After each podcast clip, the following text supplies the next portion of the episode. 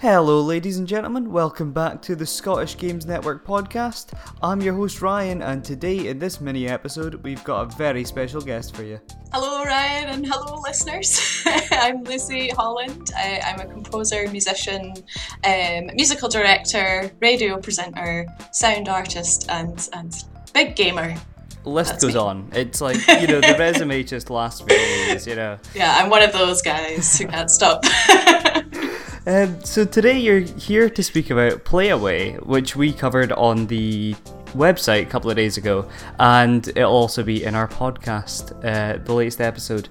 Um, so, do you want to just tell us a little bit about Playaway? Absolutely. Uh, I'll try and keep it short. Playaway is a two week online games festival featuring over 30 game designers, artists, musicians, makers, researchers, educators, and more uh, in a series of panels, workshops, and other live events. And we're looking to games for inspiration, creativity, and connection in an online world. You can tell you've said that a few times. So I know, and I feel like that's a bit wanky, but uh, the, like it was perfectly eloquent. Um, okay, good. Does it give you an idea of what it is? Oh, 100 percent. Yeah, flowery? definitely. Okay, um, awesome. So, where did the idea come from for uh, Playaway? So, um, I can this will probably be quite a long version for you, but I think hopefully it's a bit more interesting if I if I go back a bit, uh, because essentially the event has grown out of a series of ideas and projects. So if we go back a few years, our digital arts program uh, at Tinderbox was inspired by an initial interest in the crossover between games and social action, uh, social interaction, really. Mostly after a series of conversations between myself and, like I said, I'm a gamer, by the way, uh, and our creative director Jack Nissan, and a couple other people that we've worked with over the years who are, are involved in games or in interactive of art in some way. Jack himself, he comes from a musical background more than anything, and he wouldn't call himself a gamer. So it's really an interesting um, contrast between people who've had experience there and not um, in the team. Uh, and a few years ago, Jack had read Jane McGonigal's book, Reality is Broken, who is our keynote speaker launching the first night of the festival.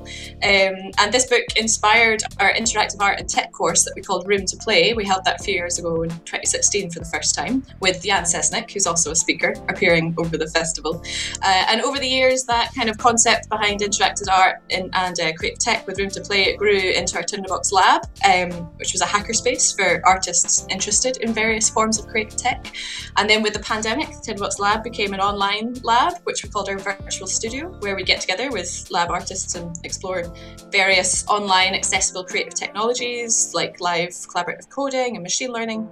Uh, and then quite quickly, this virtual studio, we started making little games together remotely, mostly because of how well the art form lends itself to people of different disciplines and working on something well apart, and whether there were some people who'd done a little bit of that before with game design and others who hadn't.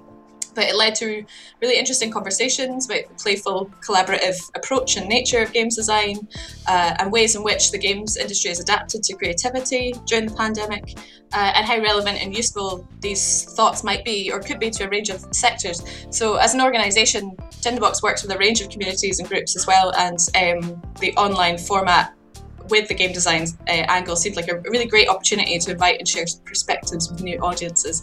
So all of this kind of development over the years in our digital arts program, and then into this virtual studio, which led to a bit more games design, eventually led to the idea of like, oh, maybe a games event or workshop is in here, and that has essentially blossomed into the uh, two-week festival you see now, and it's still growing as well.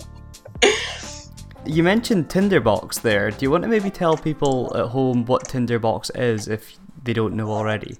Yeah, sure thing. Um, so Tinderbox is essentially a vibrant music and arts community of young people, musicians, artists, and youth workers uh, who promote community and empowerment through the arts. So, Tinderbox runs a range of events, courses, and workshops that covers um, a, a, range of different access to music levels and other artistic practices, but mostly our, our youth music hubs um, our, uh, we run some sick kids music session, sessions at the Children's Hospital. Uh, we put on orchestral courses and concerts. Um, we've run electronics and game design workshops and talks and uh, events for young people, uh, and now an online games festival as well. So, um, yeah, they're really a force for good with using creativity and art to inspire and promote community.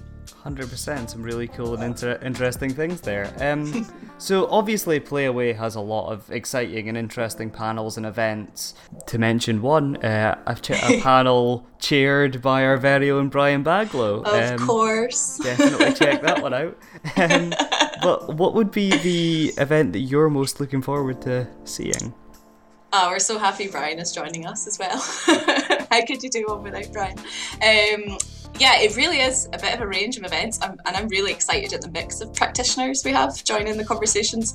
So um, it's actually it's quite hard for me to choose. We're we're delighted, of course, that Jane McGonigal is our keynote, as I mentioned earlier. Obviously, really looking forward to that. This is the first night of the festival as well, so I think it's going to be feeling really exciting. Um, there's a composer panel on the closing night of the festival that that's something I'm especially close with as a games composer. I'm obviously very excited for that as well. Um, there's some banging workshops on offer throughout. Um, but really, I don't know if I can pick a favourite. I think honestly, I'm most excited just to see what conversations and ideas are going to spark from each event and, and hopefully to see a real range of people coming along to check them out. Yeah, you're right. When I look through the website, there is just an almost endless list of events and cool things that you can see and people that are going to be there. Oh, that's um, great. I'm glad you think so. Thanks. Uh, so, Playaway is a ticketed event. However, it doesn't use like a conventional pricing system. Can you tell us about that model and why you decided to go with that as opposed to just a flat price for your tickets? Yeah, of course. Uh, so we're calling it kind of a donations based model. Uh, and really, it was in order to try and keep the event as accessible and open as possible. So to try and remove any um, cost barrier to people coming along. Uh, and it's also important to us, especially in uncertain circumstances, that we pay speakers. So uh, the tickets for most of the events basically have free suggested donations or a pay as you like option, uh, essentially so that people can choose to donate or they can book for free. Um, we do have some tiered pricing options with the workshops. That was really just because spaces are quite limited, so it's a, a technique to make sure that if someone wants to come, they're coming. But there are um, free spaces available too, so for anyone who's on a low income or that might be a barrier, they can just get in touch with us directly and we can sort that out as well. So that's really cool. Um, so, can people expect uh, Playaway to become a mainstay in the gaming social calendar, or is this a one off event?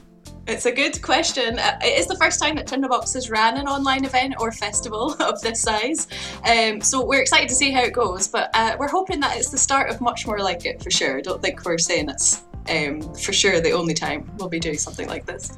Well, uh, thank you very much for joining us, and thank you very much for watching. If you liked what you saw, please hit subscribe and like, it helps us out a lot. And to sign off, Lucy will tell you where you can find her. Yeah, uh, you can contact me or reach me on Twitter. I'm at Lucy Holland, L U C I Holland. and if you are into games music, then I also present a weekly radio show celebrating video games music with Scala Radio. We're on every Saturday from 5 to 6 and again on Sunday nights at 10. So come along and have a listen to that if it's your thing.